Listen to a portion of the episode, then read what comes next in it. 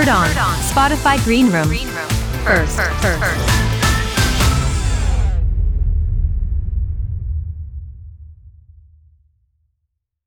Hello, everyone. So happy that you are joining me uh, today for the first episode of Money Moves.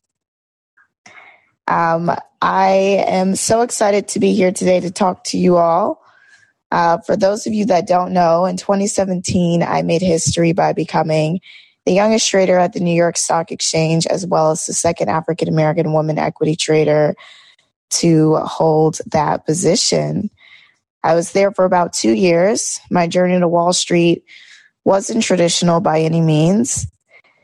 I am originally from Georgia and um, studied genetics. and the day that I graduated uh, college, December 17th, 20, gosh, it's been so long now, 2017, I, 2016, I hopped on a plane to New York and had no job prospects, had to network my butt off. And through the power of networking, very long story short, I was able to get a job at the New York Stock Exchange. I had to prove myself um, and take the Series 19, which had a fail rate of 80%. I ended up passing, and that is how I ended up making history. Um, but I again am just so excited to to be here with you guys and to have you know incredible conversations. I want to first start off by saying what this room is not.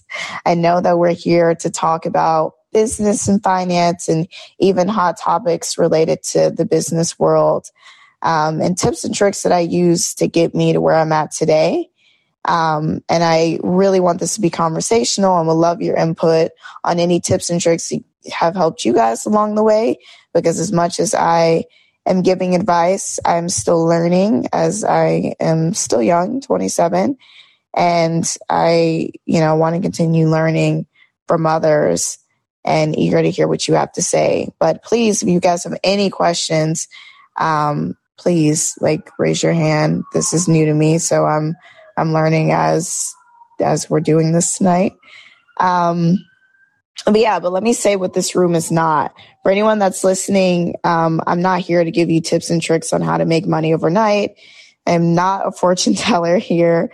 Um, so I'm not going to tell you which stocks to invest in. Um, I do not day trade, nor do I believe in day trading. That is equivalent to gambling. Uh, I do not participate in Forex. So any questions related to day trading and Forex is not going to happen. Um, and specifically with day trading, uh, there are a lot of studies and research out there that uh, there's a 95% failure rate. Uh, so, yeah, I am definitely not a proponent of it. Um, and for people who don't understand what we do or what I did on the trading floor, the men on the exchange floor as well did not day trade. Yes, we traded during the day, but we were not in and out of stocks uh, minute by minute, second by second. Um, the floor is made up of equity traders, DMM specialists, and option traders. I am specialized in equity trading, and I can be honest and say I'm not well versed in option trading. I, it is it is a lot, but I love hearing when people um, tell me about their option trading because it, it is it's another whole another world. Um, I feel like at 27, I've learned a lot when it comes to trading. But one of the things I've learned while working on the floor that a lot of people don't know is that the majority of the men on the floor don't actually trade.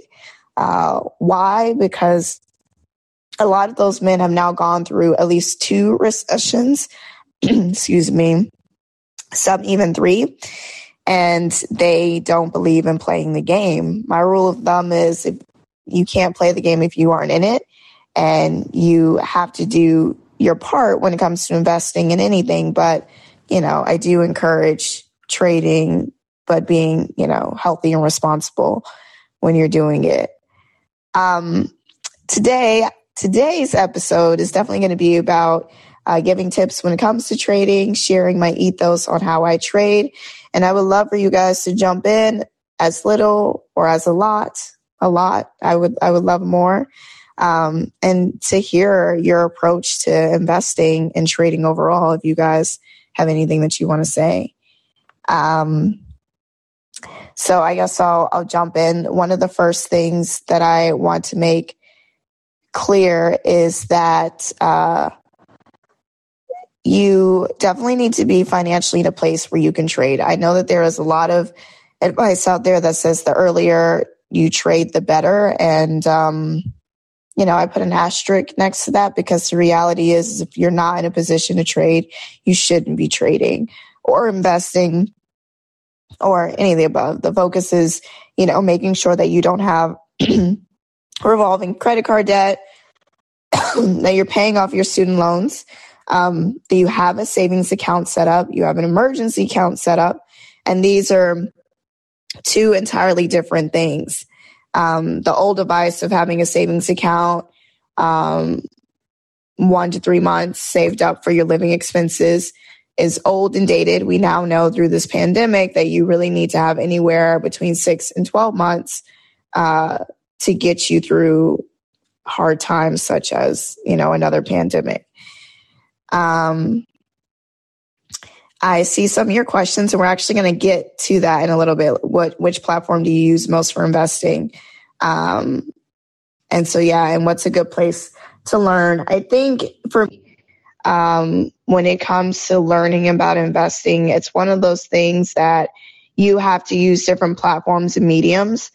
Um, so I definitely use Yahoo Finance, Bloomberg, CNBC, and actually my first six months on the trading floor, I would record uh, CNBC Live, go home at night, rewatch like everything and anything that I didn't understand, I would Google so that I could understand the jargon, I could understand what they were talking about. And that took six months. So there is no rush on trying to learn the process. There is um, no fear of missing out. Uh, but yeah, I'm curious for anyone that is learning about investing and trading. Um, can you guys share which platforms you guys like to use? And feel free to type or jump in to the conversation. Mm, um, you use Bree uses Vanguard for ETFs, especially with S&P 500. I love that. Robinhood mostly hoping to invest more somewhere else. And actually, I'll break down different brokerage accounts for you guys and kind of some of my top picks and we'll go we'll go from there. Um, but yeah, but but back to so making sure that you are financially in good place, having a savings account, emergency fund. An emergency fund is not your savings; it's just for emergency, car accident, pipe burst in your room, things need to get fixed, um, and I make sure that you have that. Uh, but once you are in a place where you have all those things checked checked off, then you can talk you know, about knowing how to invest. And I guess everyone is really curious about different apps, different brokerage firms, and like what is right for you. I'll go over a few. Um, we'll go over Merrill, TD Ameritrade, and of course Robinhood, and like my thoughts around those uh, three. For for Merrill, it's it's under Bank of America. Um, the account minimum is zero dollars. Their stock trading costs, I believe, is zero dollars. Their option trades are um, 0.65, 65 cents, 0.65, 65 cents per contract. Um, they trade stocks, bonds, mutual funds, ETFs, and options. Um, and their pros, I mean, obviously they fall under Bank of America, so they have the research and like a lot of educational content that you guys, I think, not you guys, I, I just think people in general should make sure that they are getting that educational component. But not only do they have that, they have podcasts, videos, webinars, virtual events, and free tools uh, so that you can, you know, really understand what it is that you're doing. What I also love that they that Merrill um, is really big on is ESG products, which is environmental social governance um, products, which I'll get into a little bit of that. Uh, but I, I, they're definitely top on the list.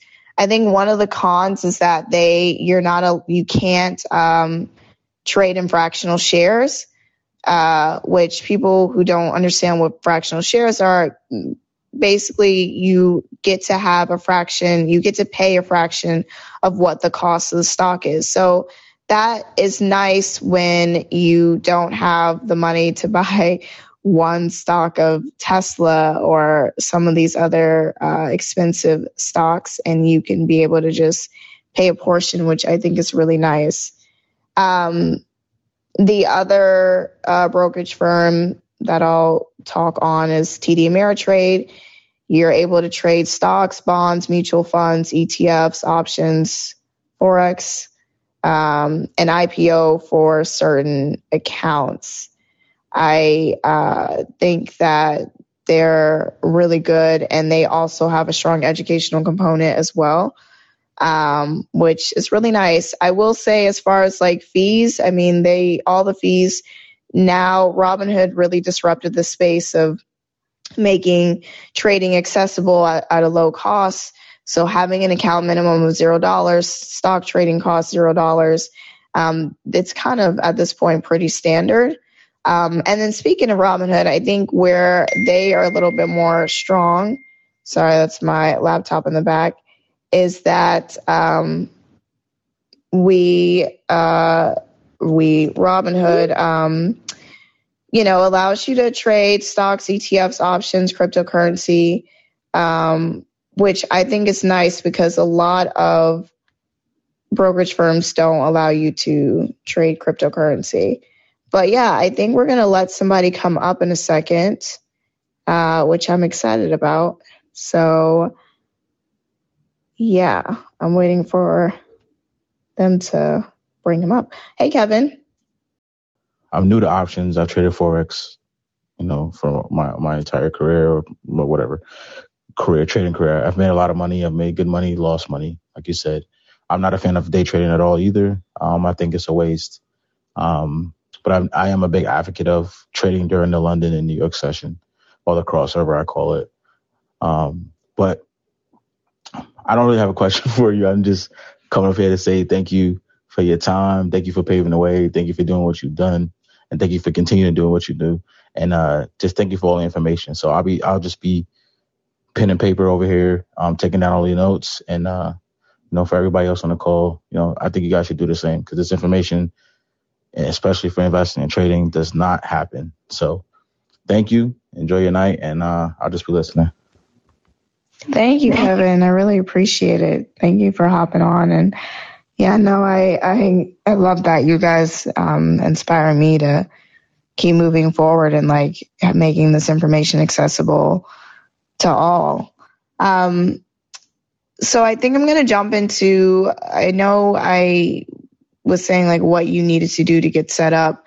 Um, so financially being in a good place and just in different brokerage uh, firms, and hopefully that was able to help you guys. But another really good um, when it comes to brokerage firms, brokerage firms, and looking at which one is good is going to uh, NerdWallet, which I just love the way that it's just a simple feature and they break down everything and they give you the pros and the cons and um, that's how I look at really uh, any account that I'm looking to open on the financial side. Um, but yeah, so uh, back to, I guess, now before you start actually trading in stocks, um, one of the th- big things is like that educational component, which is why I think platforms that have a big education content is is everything.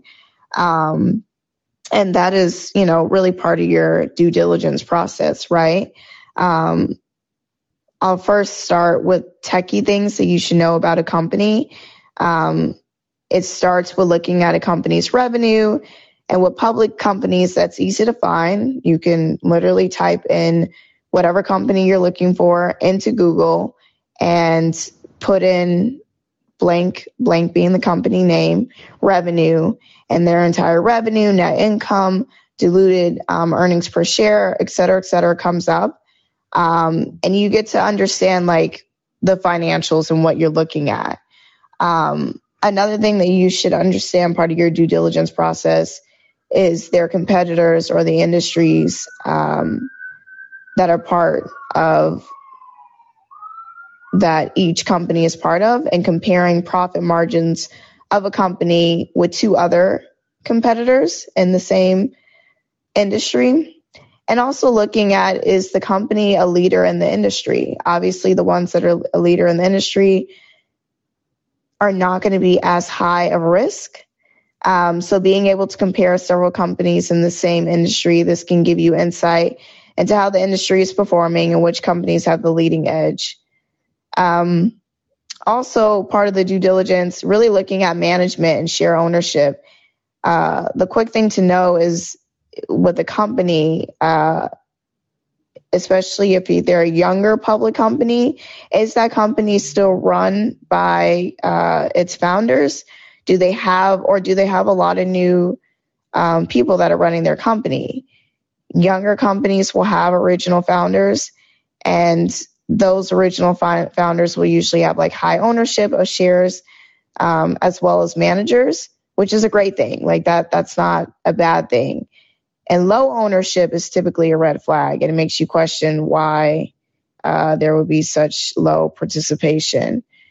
Um, now, that's all for public companies. Say you want to invest in an early start startup that's not public, that can be a little tricky because early startups um, statistically have a 90% fail rate, uh, which is not great. And that means you could potentially lose all of your investment.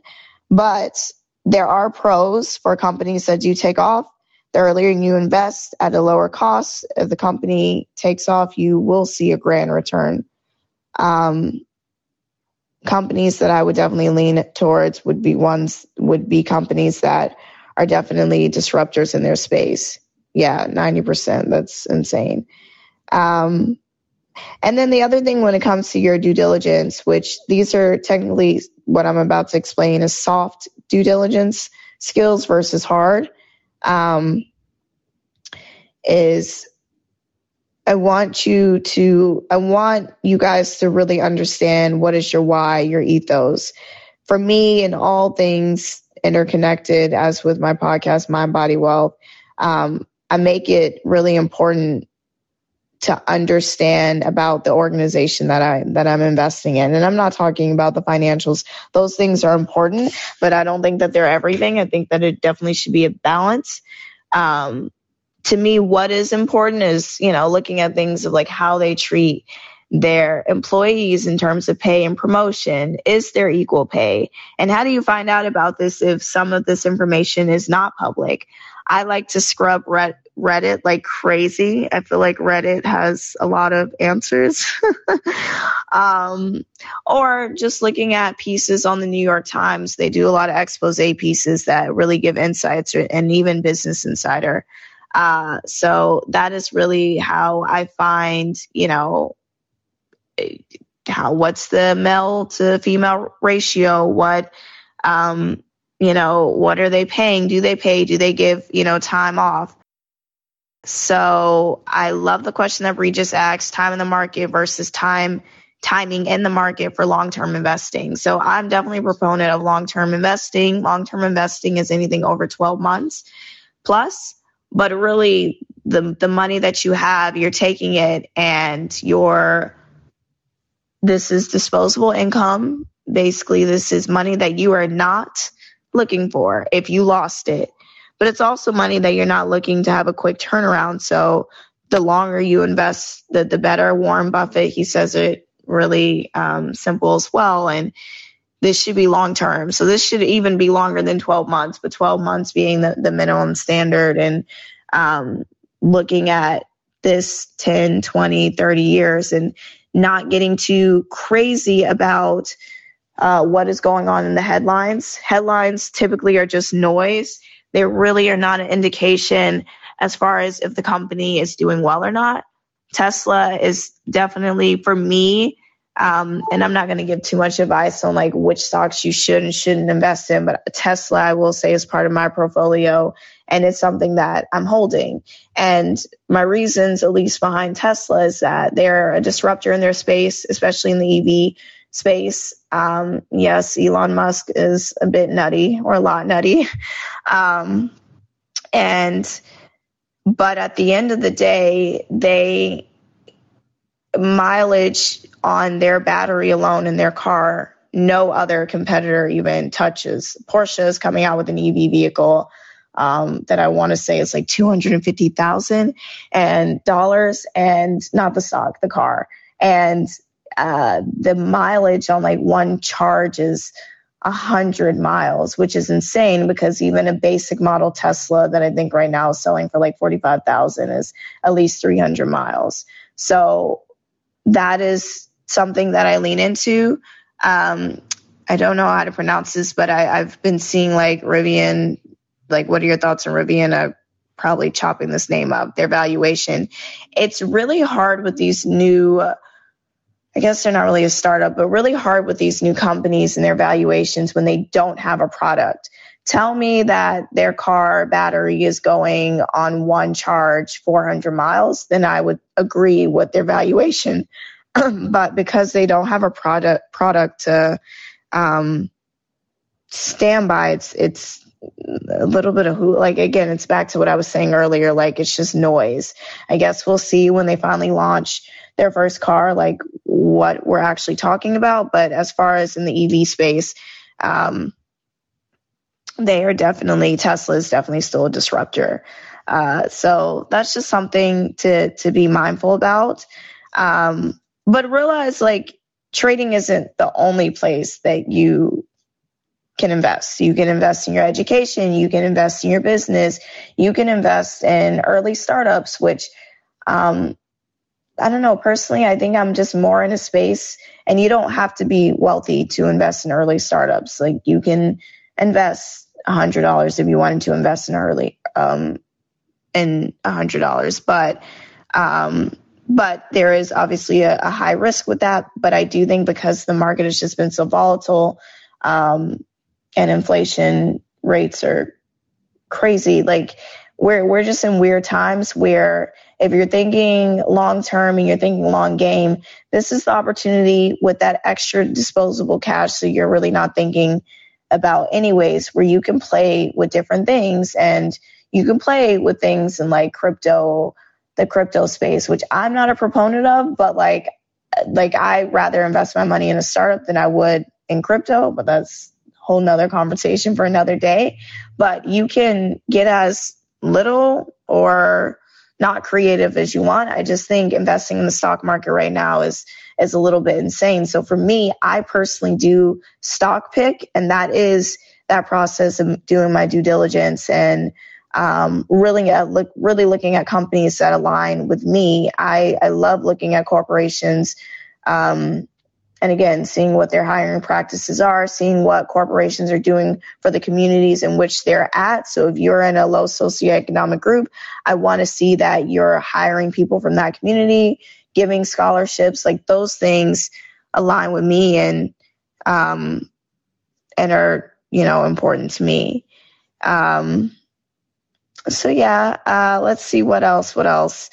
Um, outside of that, um, any other questions? I feel like I've been talking a lot, but I do I do love the questions that are coming in. Can't wait for the crypto talk. Yeah, it's going to be very interesting.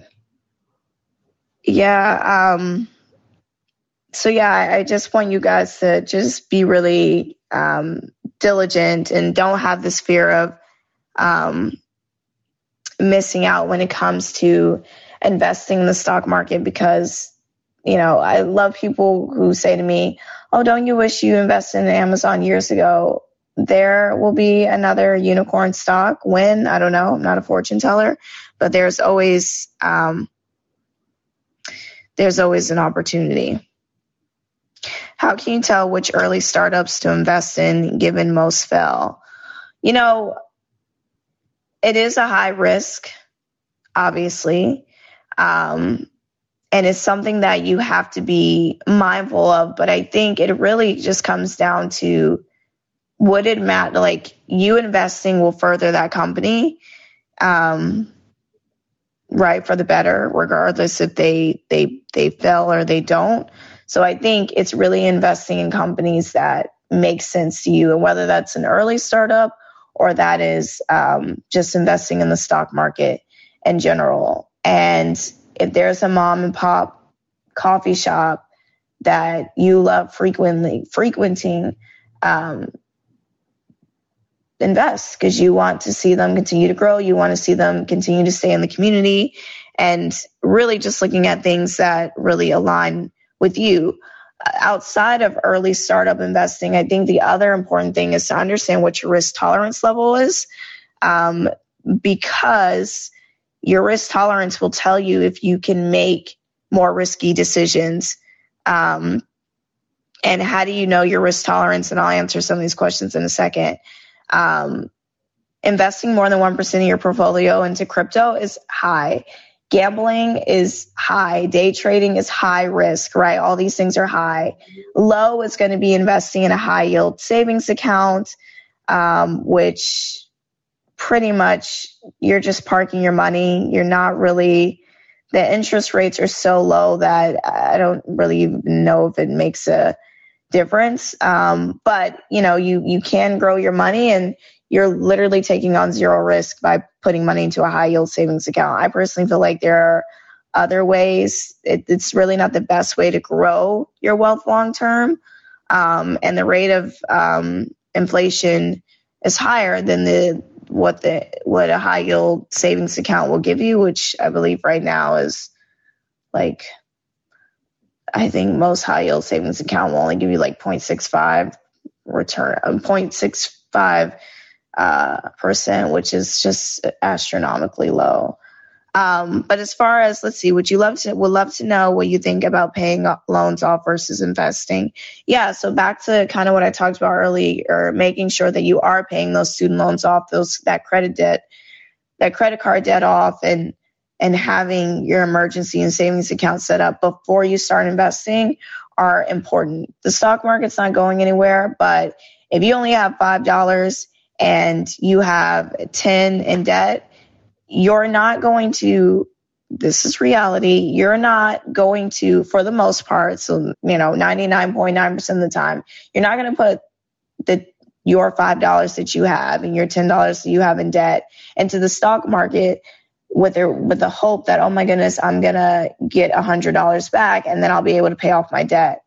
That would be nice that would even be nice in the crypto space and i know that we hear these wins of these people making money overnight. But the reality is, is that that's very, you know, low odds. Um, so it, it's really about being smart and tr- strategic. But I'm also more conservative. That goes back to that high, low risk tolerance and understanding what your risk tolerance is because mine is low. And yes, I was an equity trader. So I know people get a little confused about that, but I've seen people, you know, lose all their money and have very good strategies. And so for me, I just rather be a little bit more conservative. But the younger you are, the more risk you can take on and you can be willing to to play around with your money. Um, and then how much of your monthly income should you be investing? Well, if you have all those things, there's a 50 30 20 rule. 50% goes to your your bills, your day to day 30% goes to your future and 20% goes to having fun. Um, or you can flip the 30 and the 20. Um, so for your future, investing would be part of that 30%, and you would break it down from there. Um, and that 30% that would include your emergency fund that you you're you're saving up for and your emergency fund and your savings account and then that would also include investing um, so you can do the the math from there. But what I don't love those I don't love the 50 30 20 rule because I've I've it's a good starter, right? But everyone's situation is a little bit different and you might be prioritizing other things in your life that don't really make sense to follow the 50 30 20 rule but i think minimally it's a good basic start to have. But yes i would encourage to pay off your student loans. And this was kind of the year if you were in a position you still had a job to pay off your student loans um, because uh, they put a pause on interest and you literally were just making payments directly without accruing any interest on your student loans, uh, which was nice. Um, but that will be over come January, and that'll be a whole nother conversation of what that looks like. Um, let's see. Any advice on percentage in the market of stocks versus bonds for long term? I heard your percentage in bonds should be around your age. Um, so yes, but I actually don't invest in bonds. Um, I think that there is going to be different advice for different people. Again, I don't like giving that generic advice. I'm going to be honest with you guys because everyone's situation is a little bit different. I personally don't like, I, I literally take the time to sit down and I stock pick. There are going to be other people that are going to talk to you that are going to say, you know, invest in um, ETFs and mutual funds. I think you have to do what's right for you. If you want, you can get um, a financial advisor. It's actually not costly as people would like to think, or even get a robo advisor, which uh, essentially does the work for you. Um, but for me, I, I like to just sit down and really understand what it is that I'm doing. And this is not a person, yes, I'm, you're hearing this from me because it's like, okay, I'm a person who worked on the trading floor, so I might have a little bit more insights. It's I'm not it's not it's not overly complicated. You it's mostly really common sense and realizing that this is a marathon, not a sprint, and that you have time to make these decisions and you don't have to do anything impulsive or right at this moment. Really, really, really take your time to educate and understand why you're investing or why they have that the rule that the younger you are, you, you know, if you're 27, you should be investing 27% in bonds. Um, so yeah. How to know when to sell your stocks. That one is tricky because the year that we had, I would have never advised anyone to sell their stocks, honestly, um, because they are going to bounce back. Um, and, but I do think, you know, it's part of that same due diligence. Like, how bad is the stock hurting? What is your situation? Are you looking to sell? Um, because you, you know, uh, trading in the or investing in the stock market does have its um, benefits for the long term, where you do have that extra um, cash if if you need to tap into looking for um, additional money. So that that one's a tricky one because, and I have a friend who's uh, not a financial advisor, but he's a wealth manager, and I pick his brain all the time. But um, it you have to sit down, do your pros and cons. I know that's so generic, and really assess why you're selling. But I do think as of right now, especially if you had it throughout this entire pandemic, or even if you didn't, like hold on to it unless something astronomical comes out. I don't really see there being a reason to to sell. Um, and then when it comes to financial advisor, it's, it really varies. Financial advisors are kind of like therapists. You should be talking to any and everyone, right? Um, and you shouldn't just have one face meeting and then that should be it. Um, so, you know, their fees can can range um, anywhere from like two to ten thousand dollars, which I know is like crazy.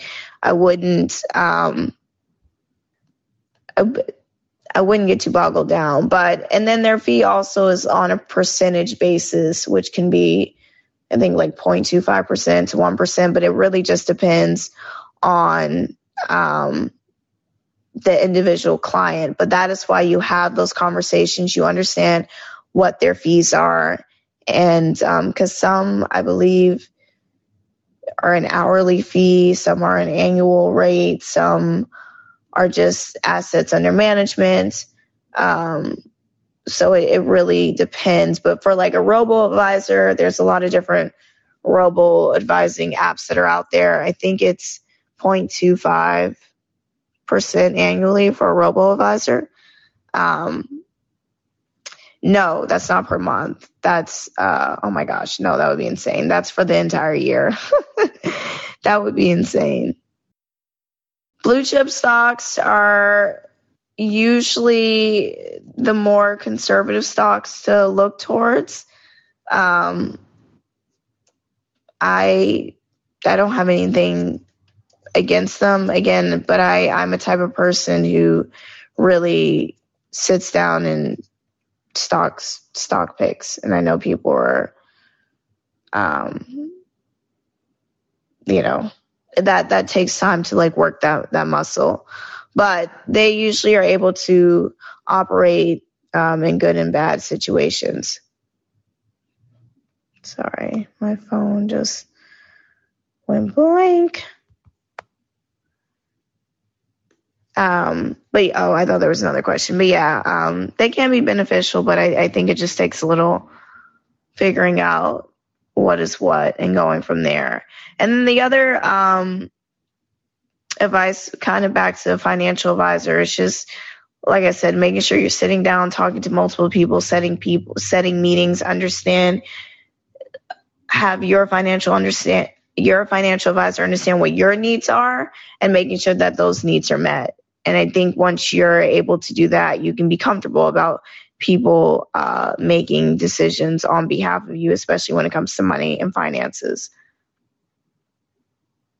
And then this other question, what are your thoughts on musicians selling music as NFTs? I think the NF- I am way more of a pro- proponent of NFTs than I am crypto. I'm I'm actually obsessed with I mean maybe that's really strong with that space. I do think it's creative, it makes sense. Um, and I just find that a lot more trustworthy. I mean, we are literally digitalizing um, things that people already were making um, money off, and it you know has an electronic ID and trail once it moves to someone else's hands, and the original person that has the NFT is oh that money is always going back to them. So I'm I'm a fan of NFTs.